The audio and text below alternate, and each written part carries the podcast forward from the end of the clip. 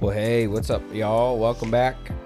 I feel like I'm getting more and more country every time I start this. You're looking more and more country. what's up, You come y'all? walking in out of your pickup truck with your dog snots and uh, um, your Dog hair snots. flowing and your beard. You look like something out of Duck Dynasty. What? It, So- that's such a great movie, but Snots is the worst. Like it's disgusting Right. to watch him. That dog. You know, I heard something interesting yesterday. Are you talking about the Chevy Chase? Yeah. Yeah. The, Yeah. everybody uh, I, it was really interesting i saw this i don't know why it was like a one of these documentary biography kind of things Yeah. and everybody in the world said he is the absolute worst human being they've ever That's met I, that's what I've heard too. yeah that, that he was terrible to work with and and uh um, like Comedy Central roasts that they do Yeah. for people, Yeah. they said his was so bitter and angry from the people that they won't air it anymore. Oh my god. It was just that bad. So I had, uh, yeah, it's. I was going to say, well, I'm going to go ahead and say it now. Don't do it. But I had to go to YouTube to watch just a few minutes of it, and it was. It was so It was bad. awful that I turned it off. Yeah, it was. Wow. So isn't it interesting? He made such funny movies, but they said he was just awful to work with. You know, that's yeah. I I feel like there's a lot of people like that though. You know, Mhm. they they have this sort of TV personality and they're Yeah. completely different. You know. How would you feel if you knew that most of the people who knew you just thought you were the worst? Right. I couldn't live with myself. I don't know that I could either. yeah, And and, and you're right. I just like you, know, you said that they called him. They said it was bitter and Right. and Oh, yeah. ugly and yeah. I mean, just- like a lot of the closest people that he worked with didn't even come. They wouldn't. They wouldn't accept the invitation to even be there. did he start out on SNL? Yeah. hmm He started as a writer, and then and they noticed that he had a really funny bent, and so they put him on stage, and and uh, he mainly did the the news thing, Yeah. you know, the news brief or whatever. But they said the way he treated other cast members, he's the only SNL cast member who's been he's hosted it a few times, but he's been banned from coming back. Oh the last time he was there, they said it was so awful that that he'll, he's never been invited back, and he'll never be invited back. Yeah. I See, I just can't. I don't. I couldn't live Yeah, knowing that people felt that way. yeah. Well, then we need to have a conversation. yeah. Right. Um. So we're gonna do something a little different today, but before we get into that, uh, I, you and I talked about only bringing this situation up last night if it was successful. But I, f- I feel like we need to be this. This podcast is about being open and honest.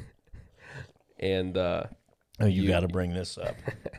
and you and I, I'm. But here's the thing: I'm only bringing this up because I'm still proud of what what we ac- accomplished, Okay. even though it was a failure. Okay, and I have new information, by the way. But go Oh, ahead. good. So I have this tractor, this this big track. It's the biggest. It's a riding lawn mower, but it's about, it's the size of a small tractor. You know, it's for this new house. And uh, I was riding it the other day, and it, it shut off, and and we I couldn't get it to. It, it would start up, but I couldn't get it to go forward or backward. It has this Mhm. like hydraulic um, transmission system in it, whatever. Stuff I know nothing about. I know very little about cars, even more know even more less about anything else that has a motor, like a tractor. I, just, I just don't know where to start. So we, uh, I called you obviously, and we came over, and uh, you came over, and we tore that tractor up. We did. We we got all the way. Toward transmission out of it. and Yeah, and uh, actually got our hands dirty. yeah, we did.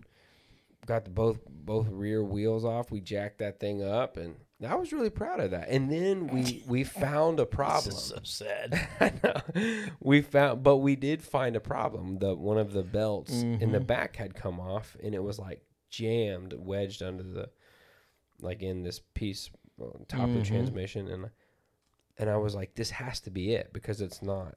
I mean, a belt coming off the transmission, Yeah. that would make sense. That that would be the reason I couldn't go, go forward or backwards. So it took us a while, and we figured we got that belt back on, and uh, I was so proud. I took a What picture. would, what would take two normal men to do in about 10 minutes? It took us an hour and a half to do. It was probably longer than that. But I took a picture. I was so proud of the work that we had done. and uh, fired that thing up. Was re- went went to hit the gas, went nowhere. Nothing. Still went nowhere. So we can we can talk offline about what you figured out, but Yeah. Well, yeah, we uh we need it. We're gonna have to go back at it again. It doesn't have us yet. See, I've I've got an old old Porsche in my driveway that I'm restoring. yeah. I say I'm restoring it. It's been sitting there for two years and I haven't touched it. But I'm mentally restoring it. I'm taking parts off, haven't put any parts on. Two two two little guys from the neighborhood. These kids are like 14 years old. Came up the other day and said, um, "Mr. Robinette, could we like start working on your Porsche?" And I said, "What do you mean? Do you guys know anything about cars?" They said, "No, we just want to take parts off of it." And I said, "Yeah, go ahead, have at it." Um, so if I can't change a belt on a tractor, how am I ever gonna Yeah. um, get a Porsche running? Well, anyways, even though we haven't figured it out yet, I was proud of the work we did last night. There will be an update next week Yeah. on whether or not the tractor's running, how successful we've been, and we didn't say any bad words either. No, Even didn't. when it was a fairly calm. we were deject- dejected, clearly, Yeah. when we thought we had it Yeah. and it wouldn't move. Yeah. So Well, We'll it's okay. There will be a part two to this. There will be. right.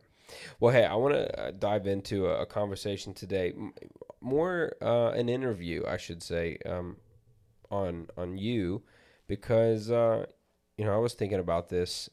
You know, this podcast is all about, and as I just mentioned, sort of open and honest conversations about who we are, what we think, what we believe, you know stuff going on in culture, faith. You know, we've talked about a lot of different things, and um, and most of the people, I, obviously, I can't I can't see who is watching or, or listening. Excuse me, rather um, individually, other than the people that just reach out to us. Um, but you know, there there definitely could be people listening to this podcast that don't really know who you and I are, and I thought it would be important. You know, we share a lot of opinions, um, and what I've come to learn in life is that it's really who we are and the experiences that make up who we are, um, where and, and and sort of the foundation of what we believe mm-hmm. uh, that sort of make up the opinions that we have. And so I just kind of wanted to spend a few minutes and dive. I mean, obviously, I know a lot as your son, uh, but for those that are listening that might not know you very well, just dive into a little bit of your life story. Well, sure. Um, um, you know, one of my strongest beliefs is that what the world needs is a little bit more of me. That's right. That's it. I think so too. I think that would heal a lot. you said before we started this, you said you had a friend that would. What would he? What would Yeah, he say? right. He would say, he would say, you know, we've talked a lot about you. Can we talk about me for a while?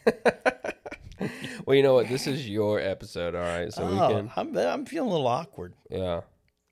Um so I I kind of thought through how I wanted to do this because again, as your son, I know a lot about you, but trying to to almost run this interview as if I don't know you very well. So Okay. we'll kind of play it that way. Um and, and then I'll interject as sort of a, an outside perspective outside Okay. perspective over the last 29 years of your life. Okay. What's your Uh, name again? I'm just trying. I'm trying to get in character here. So Um, so you were not originally from Cincinnati. no, Ashland, you Kentucky. born in Ashland, Kentucky. Yep, yep. My dad was transferred to Cincinnati when I was five years old. In 1969, we moved here, and uh, I have one brother, older brother, who's Yeah. uh, mentally handicapped. Yeah. Um, and uh, so, uh, yeah, they loaded up the truck, moved us to Ohio. Um, How old were you when you moved from? I from was five. Ashland. Yeah, I was five. And my mom and dad often say that that was one of the best things that ever happened to us. As much as it's always hard to move away from family, Yeah. um, but they it, it really solidified the four of us, mom and dad, my brother and me, just kind of being on our own. And then I did have an, an uncle who followed us a few years later, um, Uncle Raj, Yeah. and uh, Um, so and, and our families are real close, but yeah, no, I'm originally from Ashland, Kentucky. Your mom, uh, my my grandma. This is gonna be weird doing it as an interview, by the way. so I'm just gonna call her Nina. That's Right. what I call her. Right. Your mom, my grandma, Nina. She has twelve brothers and sisters. 11. She, there are 12 kids in the 12 kids. family. Yeah. And there's 21 grandchildren. Man. And mom's number seven. And so she's kind of right in the middle. And I'm dead in the middle of the grandkids. Or 10 higher and 10, 10 younger. So I, you know, have a perspective of like what those family gatherings were like in Ashland, mm-hmm. you know, when I was young and growing up. But what was that like? You know, because, you know, just reality of how long it's been. Um, yeah. Many of her siblings have passed. And so, mm-hmm. you know, my experience in those family gatherings have been a lot different. What was that like for it you growing a, up? It was a, it was a party. You know, Yeah. every every holiday was like a festival. Um, and what's interesting with that is that we we would all when my grand my grandparents were still alive. My grandma had had a, a series of strokes, and so for most of my life she was, in my young life she was uh, um, bedridden, and and but but. So her bedroom just kind of became the center of, of the gatherings, you know Wow. and and there's only one bathroom. It was an older home um, that my grandpa had built. There was one bathroom, and it was in her bedroom. And so you had to come in, you had to walk past grandma to go to the bathroom, and everybody's in there. And so, and it just became so natural to go by, hey, grandma. And it- we called her mama. Hey, mama, how you doing? And uh, uh, so, yeah, I've got, and I still have some cousins that I'm, I'm really close to yeah. having a special needs brother, you know, we, we couldn't have that level of brotherly relationship that you'd love to have. But I have that with some cousins that that uh, have really kind of taken that place. That, that especially Russ and uh, and his wife and their girls. Yeah. Can you believe they just turned 18 years old? Eighteen years old. It's crazy. It's crazy. I remember when they were born, and we took you and your brother down to a hospital down in Lexington, Kentucky. They were twins, and uh, born a little early, and and you were there in the room the first time. Rusty had to change a a poop diaper, and just to see the shock on your faces, like, oh gosh, what is all this? I wonder Yeah. if subconsciously that's why Kate and I still don't have kids. I think it is. Yeah, so you've there you scarred, go. You can blame Rusty. right? We No, figured it out. No. No. but yeah, uh, um, it, it's uh, w- those those gatherings were sadly when once my grandpa died, um, everybody's families themselves started getting so large that that all kind of Yeah. went away. And one of the things that my wife tells me, I tend to romanticize the past, and uh, and which is true. I always look back at things in the past and forget the bad, and always look at the good. Um, but I've said a few times, boy, I wish I could just send out one blanket invitation to all of my family and invite them to my home Yeah. and and have a just a big blowout. And, and Lisa said, you know, you're just setting yourself up for failure. You know, there's Or disappointment. yeah, a huge disappointment that because they're not just and we get together for funerals now, Yeah. and that's about the only time we see each other. yeah. But yeah. So what about Papaw's side? My dad's side, he was the oldest of uh, three kids, and both of his siblings are gone. Yeah. They both died fairly young, uh, in their sixties, and so I've I've just got uh, two other cousins from that side of the family. Well, three, three, three cousins from that side of the family, and um, a- again, it was very tight. Uh, we would spend just about every holiday and a lot of weekends. When I was young, we would go back to Kentucky, and we'd spend part of the weekend with mom's family and part of the weekend with dad's family. My grandpa ran a 400 acre dairy farm. Yeah. And so for my cousins on that side, it was just my, you know, my Randy and Deb and um, little my youngest cousin didn't come along for many years later, but um, we ran the farm. You know, Wow. the farm was where we played. Um, we built, you know, forts in the hay mounds, and and then summertime as we got older, we worked in the fields. You know, hay season and that kind of stuff. But um, yeah, so farm life until I was, and, and I've said it before. I idolized my grandpa. yeah. He was just a very kind, very. He was very as strong as an ox. He was only five feet tall, and he looked like a cinder block with eyes. You know, just had that build, but uh, wasn't afraid of anything. We were talking last week. He's the one who used Yeah. to throw snakes at us. Yeah. Um, but uh, um, yeah, the farm was just a great place to grow up, and I always thought I'd be a farmer. Um, Did you really? I did until I was in in junior high school. Um, I had written, you know, you have to write papers about what you're going to be when you grow up, and I always said I was going to be a farmer. And uh, um, then I got into high school. I still worked on a farm. Uh, there was a farm across the road from us, and, and I worked there all through high school uh, with with a lady named Bertie Romar. Um, but Is that You the- know, was that where you met the had to deal with all the chickens? Yes. Yeah. Oh, yeah. Terrible. Um, worst thing. I think that's what people are going to do in hell. They're just going to be Raise chickens. Raise chickens. Yeah. exactly. Um, and then, uh, but that's when you know I kind of realized this it's, it's too hard a life to try to make a living. Yeah. But um, yeah, so I really. But what's interesting is when I went into the ministry, uh, my first ministry job at Marymount Community Church, all of our elders were business guys, Yeah. and they, you know, they had a business mindset in the way they assessed the growth and the health of the church, and I really struggled with that. I really had a hard time. You know, I, I did it. You know, the objectives and measures and goals and all this kind of, and I still kind of work that way Yeah. but I had had a hard time forming to that. But then I, when I started thinking of ministry work more in agricultural terms, planting and watering and and uh, uh, reaping a harvest and Yeah. and God giving the increase, you know, like He's the one who brings the rain and the the wind and the you know the stuff you need for Right. for a good crop. And He does the same in a church. You know, you can work as hard as you want, but still God's the one who blesses it or or Yeah. or shortens it. And um, and so when I started thinking about things in those terms, you know, as I was working with high schoolers and junior hires, when they came in as junior hires, I saw that as you know that's when the that's when the beginning of the cultivation started. Wow. And I know that you know their life went on many years past. Well, obviously, their all of their lives are going on much year much beyond the six years I had with them.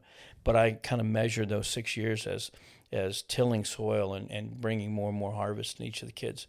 Yeah. And um, I've kind of done that here too. I've, I've you know feel like we're we're continually cultivating uh, more ground for more harvest and Yeah. and sometimes it's in new faith in people's lives or sometimes it's in deepening faith um, and sometimes it's just getting people through storms Yeah. but that helps me Yeah. It's interesting. So so me now uh moving to the country and having a small it's not really a farm, but hopefully one day we want to do some stuff with it. yeah you think about i mean you've got that big area for garden you've got a handful of raised gardens Right. there you've got vineyards and fruit trees and Right. and so you got a farm brother Yeah. I just got to figure out what to do with it. first but it gotta runs in the blood. running It runs in the blood. You know, it, it's interesting that you say that though because I've I've always thought of myself more as like a city suburban Mm-hmm. you know person. Um, but I f- there's something within my soul that ma- where I feel at home out out where we are now, yeah uh, yeah which I never had before. Hmm. So. that's cool Um, you, uh, and I might be taking a long shot here, so this this needs to be a. Uh, you might need to correct me on this, but the wasn't it your your grandfather's farm, um, or or maybe a hill across from your grandfather's farm that the the Marshall plane crashed on? It did. It did. The Marshall plane crash happened. Um, that's the, With the, the football, football team, team, that yeah. died in the 70s when their plane crashed into a hillside, Huntington, West Virginia. And my grandpa's farm was the last corner of eastern Kentucky before you went into West Virginia. And so um, the planes would fly over the top of, I mean, literally, we'd be sitting in the house, in the farmhouse at night, and you would see the planes coming in. And it was almost like living at the end of the landing strip because they would come over the farm, have to go over the next hilltop, and then land. I mean, dive down and land in Huntington, uh, the Huntington airport. And yeah, that that night, that I mean, that one came in really low, and my grandpa even commented, "Man, that one was low."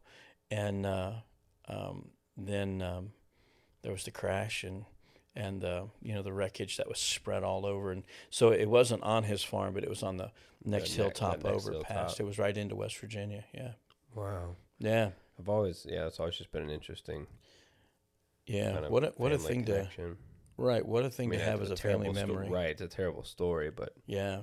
just one of those things you don't forget. You know what's interesting too is is uh, I know you're leading this interview, but um, you're not doing a very good job. Um, but I went. I was home for a family funeral a couple years ago, and so I thought, you know, I'm going to drive up to the farm and just kind of hang out and see what's going on there, see who lives there now, and that kind of stuff. I drove up there, and Ashland Oil, you know, Valvoline, all those kind of Yeah. things. They they had continued to buy up part of that land, and they had a big refinery right there in right on the border of Kentucky and West Virginia, Yeah. the Big Sandy River, and um, I pulled up there, and there's all these gates and stuff, and and I went on through the gate. I thought, what is all this? Got up on top of the hill where the farm was. It was totally demolished, and they were building a giant uh, like a pumping station up there. Wow. Arm or uh, Ashland Oil had bought it all out and um, turned it. And it was such a, I don't know, such a surreal experience to have something that was so formidable in your life just be gone. You know, totally gone. So yeah, it's an interesting feeling. You mentioned your brother, um, Yeah. and you know being mentally handicapped, and what what exactly was his diagnosis? I don't Greg, know that I've yeah, ever. Greg was born. Um, it was he was born in 1960. Yeah. and you know obviously back then they didn't have the fetal monitors or the you know the the um, kind of um, protections and, and that they have that they that, that they understand when child, children are being born now but he was born breech and when he was born his umbilical cord was wrapped a number of times around his neck and so they feel like he was without oxygen for a number of minutes and uh, and the birth, I guess, from what I understand, almost killed my mom. It was just everything about it was was traumatic. Um, but he looked and looked normal, and, and they they and, and back then they didn't really know that he was uh, had been affected until everything started coming really slow to him. He talked late, he walked late. Um, you know, it was hard to get him just and this obviously this is he's older than I am, so I didn't know any of this stuff. My parents have have shared all this with me since, but but then they started doing some testing, and uh, he had to go to Columbus, and they did some testing there, and this was in the early '60s, and that's when they decided he was he was uh, had a had a brain deficiency, and so he's he just kind of grew up with he was always in special classes and Yeah. and uh, that that was kind of his existence and and so and and it's it's weird to be the younger brother of somebody who needs so much help Yeah. uh, because you just you grow up with that expectation um, So, what was that relationship like then for you, or what was that experience like then for Well, you growing up with? You know, it's interesting. There, there's a dynamic in families, families with different, you know, special needs, um, and uh, they call it the hero kid. And the hero kid is the one who doesn't want to make any waves because somebody else in the family is making lots of waves. And and Greg, you know, he couldn't control any of that. It's just it's the way it was. He Right. you know, he needed extra help. He got bullied a lot, those kind of things. And I was really small. I was, and so, um, you know, I, I didn't, I, as as we were growing up, I had a lot of extra responsibility. You know, once we got to school, making sure Greg got off the bus and got to the right class, and Yeah. and those kind of things. And and uh, you know, both mom and dad worked, and so in the mornings, you know, I I made sure after we got ready, um, I made sure we both got on the bus, and and um, and so you know, yeah, you just kind of grow up a little faster. And as a hero kid, a hero kid is the one who says, "I don't want to cause my family any more trouble." Yeah. and and so I just I grew up with that dynamic and and unfortunately as I've grown older that dynamic has been one that has really kind of stilted my life in a because I a lot of times I won't make waves I won't fight for what I think is you know something if there's an injustice um, I don't like to. I'm not going to fight over it. I'm gonna more often than not. I'm going to say it's not that big a deal. Um, uh, you just you, you just tend to minimize Hmm. things because you don't want to you don't want to cause anybody any problems. Yeah. And um, so that's just kind of the way I grew up, and I think that's a lot of who I am now. I, I really struggled with being a people pleaser, um, and um, my wife really, really challenged me that uh, in my younger days in the ministry because I would. I would try to be in three places at the same time because I wouldn't tell anybody no, and and so uh, I've had to learn to change that. I mean, you, you go crazy and drive everybody Yeah, around you can't that crazy. Right. and um, but I was just kind of wired that way. Um, so, you know, it uh, and, and there can be some uh, with the hero kid syndrome. There can also be some anger that bubbles below the surface, Hmm. and uh, feeling like you know you kind of got cheated a little bit, Yeah. and and so, you know, I've I've had to deal with some of that stuff. You know you've you, you've mentioned this to me before but you have always been um almost over and i don't mean this in a negative way i mean this in a, in a, in a well it was a great thing for me and taylor but almost over the top present for everything taylor and i've done. Yeah, way more than than most fathers or parents you know. It was almost creepy. uh, well I I mean, at least I don't know how Taylor feels about it. We can ask him, but I appreciated it Mm-hmm. but I, I I've often wondered if if some of that's because you felt like you know because your parents had to spend so much time focusing on Greg Mhm. maybe they weren't as present in your life and your situations as they could Mhm. have been or you would have wished them to be and so you wanted that to be different for us Right. and uh I mean I've I've appreciated it for sure it's definitely not not something that I Yeah, you know, felt creepy about but It, it's true. It's true, and, and that, that was very much a. Uh, um, Was that something you were conscious about, or is that yeah, something? very was it? conscious. Okay. Yeah, yeah. Um, I think uh, um, in my line of work, your line of work now, Taylor's line of work now, you know, we're all pastors. Um, there's a they they used to say the church is a jealous mistress. Yeah. meaning the church can take you away quickly and you can often miss a lot of things because of the church. And i kind of decided pretty young i didn't want to be that guy. Right. and even though i am a people pleaser um, there were times when i would say no to other things because i felt like i needed to be more present with you and your brother. Um, you know when he when he started playing at kings island playing Yeah. music. I got a season pass because if I didn't have something to do that night, I went to Kings Island and watched them play. Yeah. They played the same three sets every, Every night, night. six nights a week. I was probably there four of the six nights. Yeah. And it was just, I loved it. Absolutely Yeah. loved it. You also had some other friends there too, but Yeah, yeah. I mean, the whole, the, a lot of the band were, were good friends. But, Right. I mean, I, after Taylor dropped out, I didn't do that. I was just trying to make it less creepy. Well, it's creepy. Yeah, I got on. Kings Island has a list of guys that they kind of keep an eye on who are there every day with long cameras, with big lenses and stuff like that. And and uh, um, you made I that think I list? made that list. I think I did. I think I did. The uh, the watch list.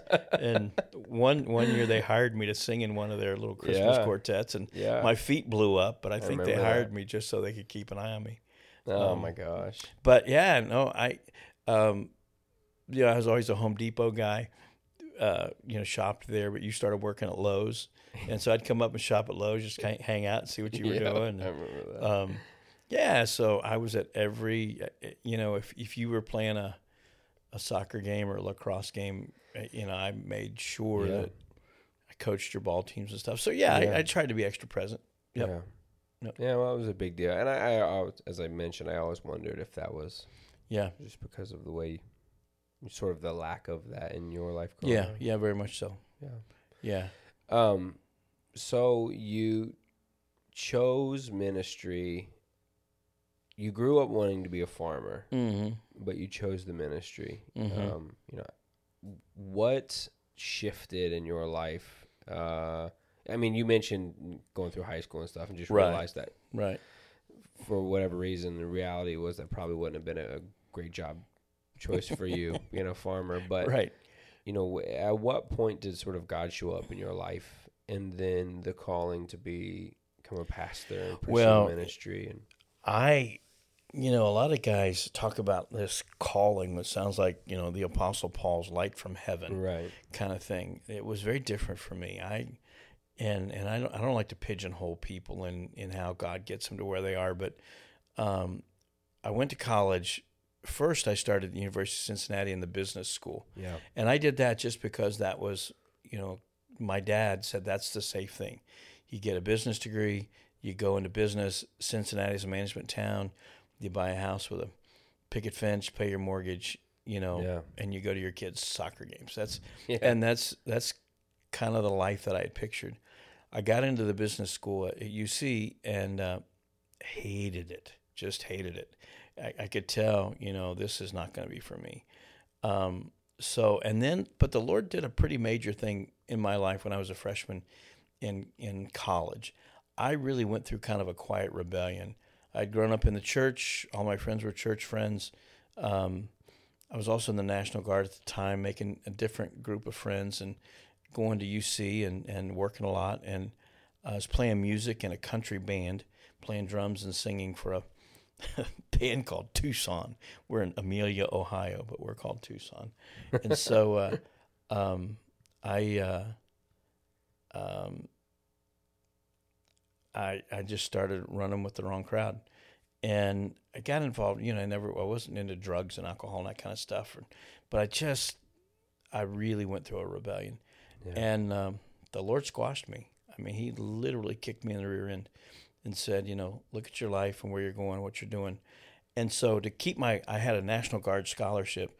To keep that scholarship, I had to stay in the state of Ohio, but I felt like I needed to go to a Christian school. Hmm. Um, the best thing in my life at that time was playing music, and so I went to Cedarville University, where Taylor went, um, and uh, I went there because it was close, and because it was in Ohio, and the guard would still pay for it.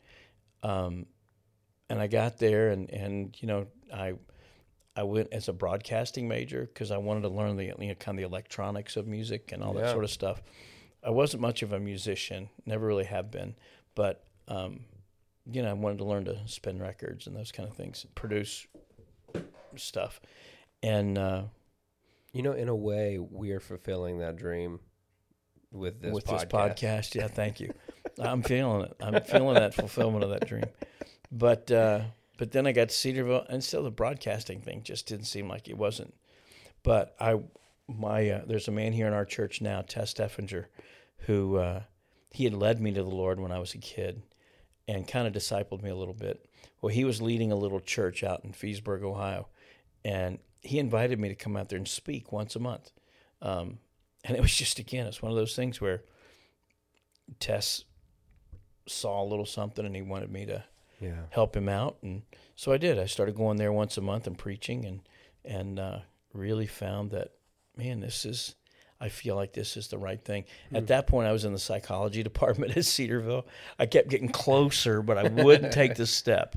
And and even after I, even after I made the decision to to become a pastor, my senior year of college and my senior year of sam- seminary, I freaked out and thought, man, I can't do this life. Uh, this is not. I, it's just too much. It's too much responsibility. It's too much. I don't want people's spiritual lives in my hands. It's just too much. Yeah. And I did. I freaked out. Um, but both times the Lord kind of drew me back into this, and it's been the greatest life I could ever dream. Yeah.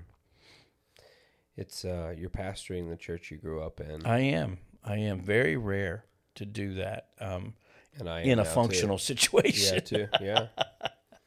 and I'm now here too. yeah, yeah. This is also the church that I grew up in. Right. Exactly. Yeah, it is. It's it's wild. It's everyone. And and I don't know what it is, um, but everything that people say, every reason people say, don't go back to your home church.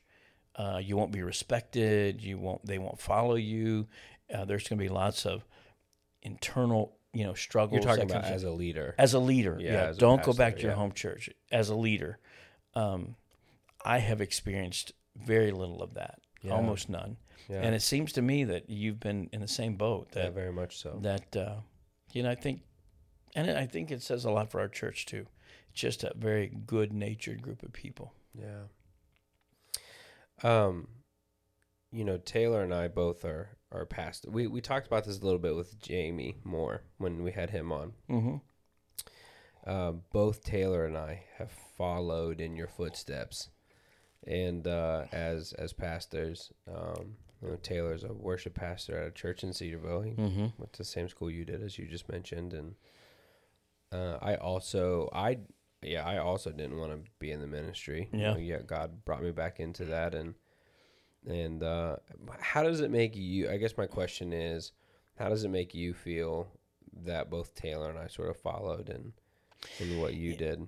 You know, I've had people ask me that. And, and let me preface it with this too, because it is. I mean, there are a lot of preachers' kids, pastors' kids that are Mhm. pretty screwed up, Yeah. Yeah. and uh, And you guys are a good kind of a good example of that. but but how I mean I have my opinions on this but I want to hear from you. The the way that you and mom raised Taylor and I you know we we both turned out you know pretty okay I think. So and to the point where we followed in in the, Mhm. same line of work. Uh, so yeah just what are your I guess what do you think about that? What are your thoughts on that? Well, uh, you know, I'm I'm incredibly proud of both you guys. Um, I think as any parent would be, if uh, you know whether if I was a lawyer and you guys became lawyers, or if I was a tractor transmission repairman, and that's what you guys became. You know, I think there's that cool part. you part would have not been successful yeah, as a I would not tractor. been- Thank you. I appreciate repairman, that yeah. affirmation. Um, I think you know I would have been.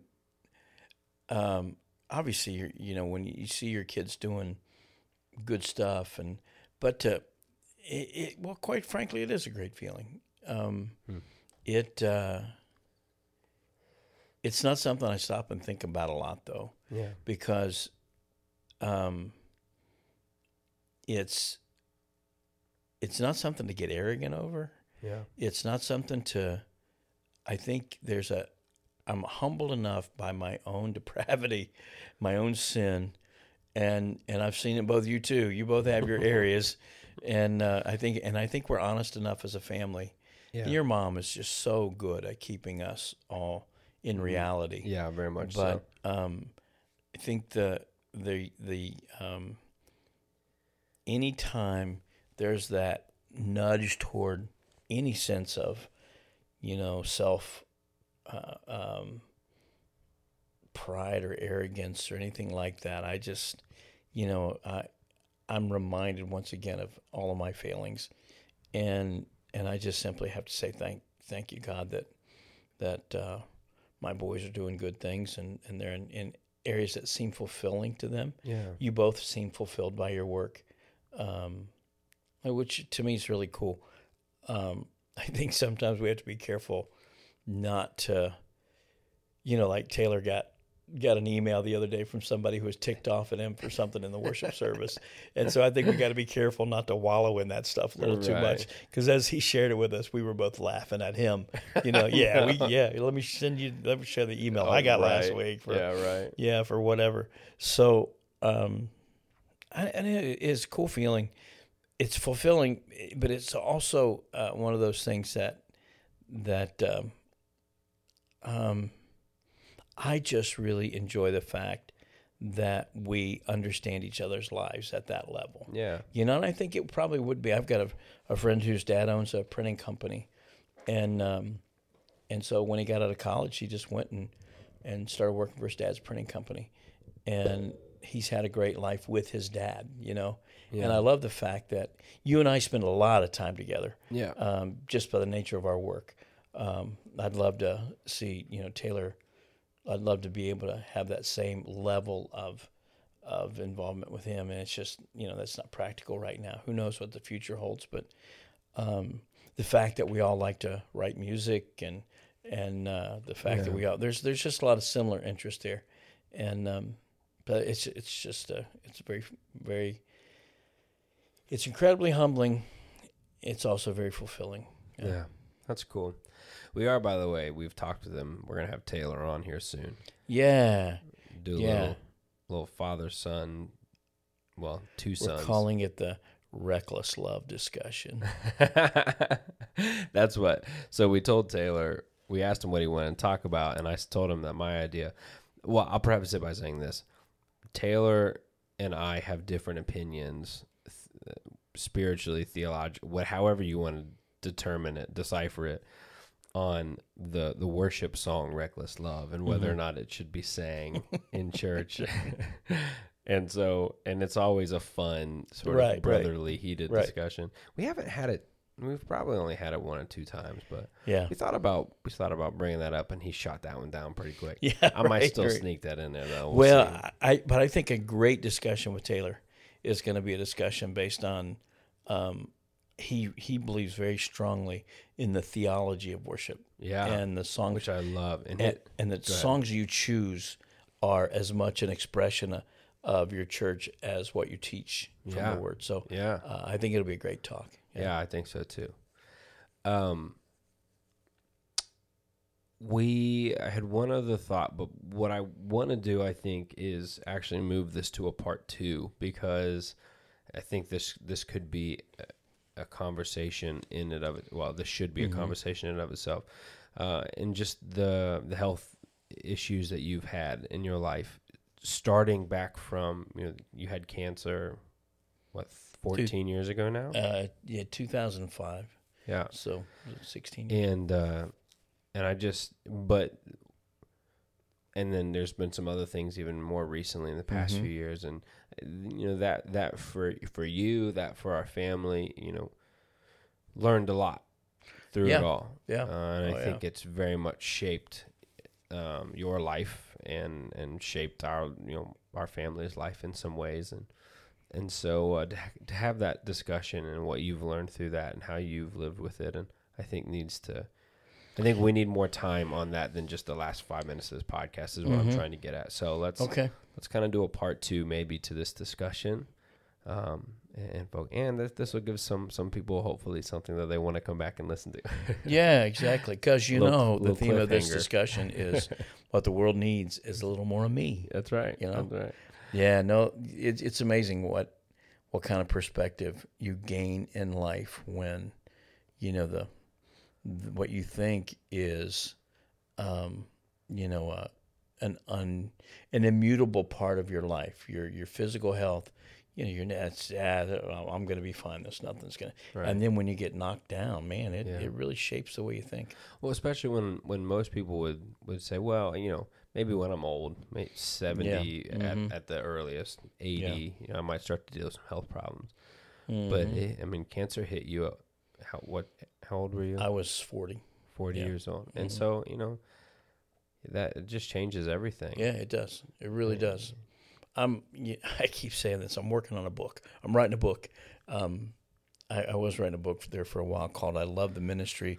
It's all the people I can't stand. Um, but I put that on the shelf for a while.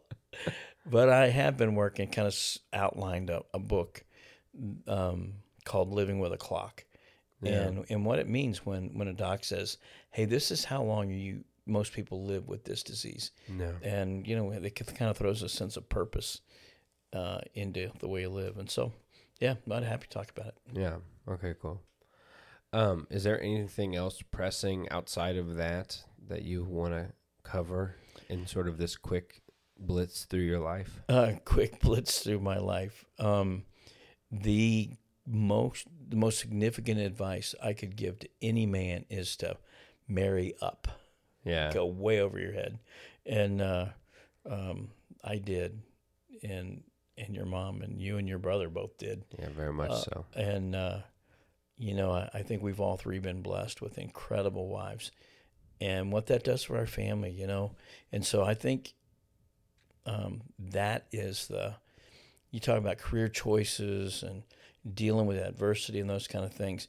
But if there's anything to put your your uh, to stake some of the most um, significant prayer and, and decision making and and joy, you know, for the future is that that person you're going to spend your life with. Yeah. Um, your your mom has been an incredible help help to me and and uh, support and kick in the seat a few times and Yeah. and um, so yeah That's couldn't awesome. couldn't go any farther without that. Yeah. Yeah, she's great. Um well, let's uh we can kind of end this here. You know, I wanted this to m- more so just be a quick sort of snapshot as quick look at your life because a Mhm. lot of uh, in everything we talk about our, our life circumstances have seemed to sort of Right. pop up in and out Right. and so i i know we didn't go incredibly deep today um, i just sort of wanted to give an overview to our listeners just just so they, they have a maybe a better understanding Sure. of where you come from and uh, how your opinions were made and where your beliefs started, your faith started, that kind of stuff. And because knowing that again, as we dive deeper into some of these conversations Mhm. in days ahead, uh, deeper aspects of everything you've just shared and more are going to come up. You know, sure, so sure. I just kind of wanted to give a quick, quick uh, overview. Yeah, well, it uh, it's it's it's weird to be in the interviewee seat. Not that's for sure. Is that what they call it? The hot yeah, seat. The hot seat. yeah. Cool. Well, uh, thanks for for being open uh, to do this, and uh, we can reverse roles uh, some sometime in the day ahead, Yeah. days ahead. Hey, we have s- uh, really next week. I want you to to make those of you listening. I want you to make sure you tune in next week. We have a, a really awesome guest. He just so happens to be probably my closest friend and uh, a guy that I met in college. He's coming in town. Uh, we were we were gonna do a, a Zoom call with him, a Zoom interview with him, and but he's actually gonna be in town this weekend. So we're gonna try and capture this one in person, and it'll be released next Thursday for y'all. Um, but I am I'm just really excited about to hear from him. Mm. He uh, yeah, he's one of my closest friends. He's he's from Kenya. He's a worship leader. He He just they just released a song, right? Or released yeah, a song his and- worship, his worship uh, team, band. I don't, I'm not sure what the collective, whatever they call themselves. Um, all of these. Why is it that in in the realm of worship music, you can't just be a worship band? You have to. There's like there's a billion different names that you could call yourself. Anyways, they uh, it's called the Watch, and we'll talk a lot more about this next week because I want to dive deep into this process with them, and um, but it's called the Watch Worship. Yeah, they have one song released called Heaven's Coming Down. Uh, another song that actually David um, wrote and and led is on the album is coming out uh, the Friday after. So tomorrow, if you're listening to this on Thursday, the day it was released, tomorrow, Friday, their second single has been released called "I Will Wait," uh, which we're actually going to lead Sunday, Yeah. Which I'm excited about that at church. Hmm. Anyways, that's it. So tune back in next week. David Drogies is going to be with us. Uh, I'm really looking forward to that conversation. Dad, again, thank you for being open Hey, and honest with us today. And uh, we will we'll talk to you next week. We'll see you. See y'all. Bye.